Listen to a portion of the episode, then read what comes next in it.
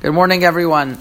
So this year, regarding the halachot of of uh, Shabbat and the Lila Seder, there's particular challenges in regards to preparation of hachana, hachana on Shabbat for the night, and you're not allowed to prepare hachana from one Yom Tov to another. Uh, the only time where hachana is allowed is when it's uh, Yom Tov to Shabbat. And then there's a concept of Eruv Tavshilin, which is another concept, but it's tricky. Yom Tov to Yom Tov or Shabbat to Yom Tov, you're not allowed to prepare. So you have to wait till Motzei Chag to, uh, to prepare. Now, there are certain questions that people have in this regard. For example, what is uh, ha- what happens if a person has frozen food in the freezer that he wants to have congealed so that he could have it for the night? This is a big challenge because uh, if a person is not going to be able to have his his food unfrozen, it's not going to be ready on time, and if he takes it out on Shabbat for the night or on one Yom Tov for the night for the sake of the next Yom Tov, or Shabbat for the sake of the second day of Yom Tov, if he doesn't take it out, then it's not going to be ready on time.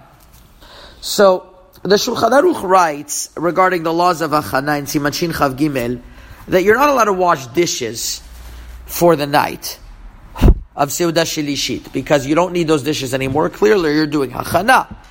So too, you're not allowed to set the table. That's what uh, the poskim say. That's also considered that you're preparing. You're not allowed to bring the machzor to Bet Knesset unless you're going to study in it a little bit beforehand. You're not allowed to roll the Sefer Torah on Shabbat for Yom Tov. Those are all examples of hachana.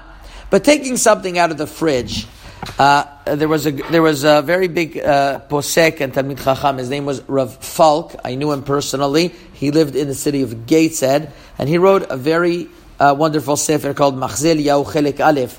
From Siman Nun Dalid all the way to Siman Samech Dalid, he has many questions regarding hachana, regarding preparation, and there Rav Falk mentions that this specific case he feels is allowed because you are not doing an actual action of preparation.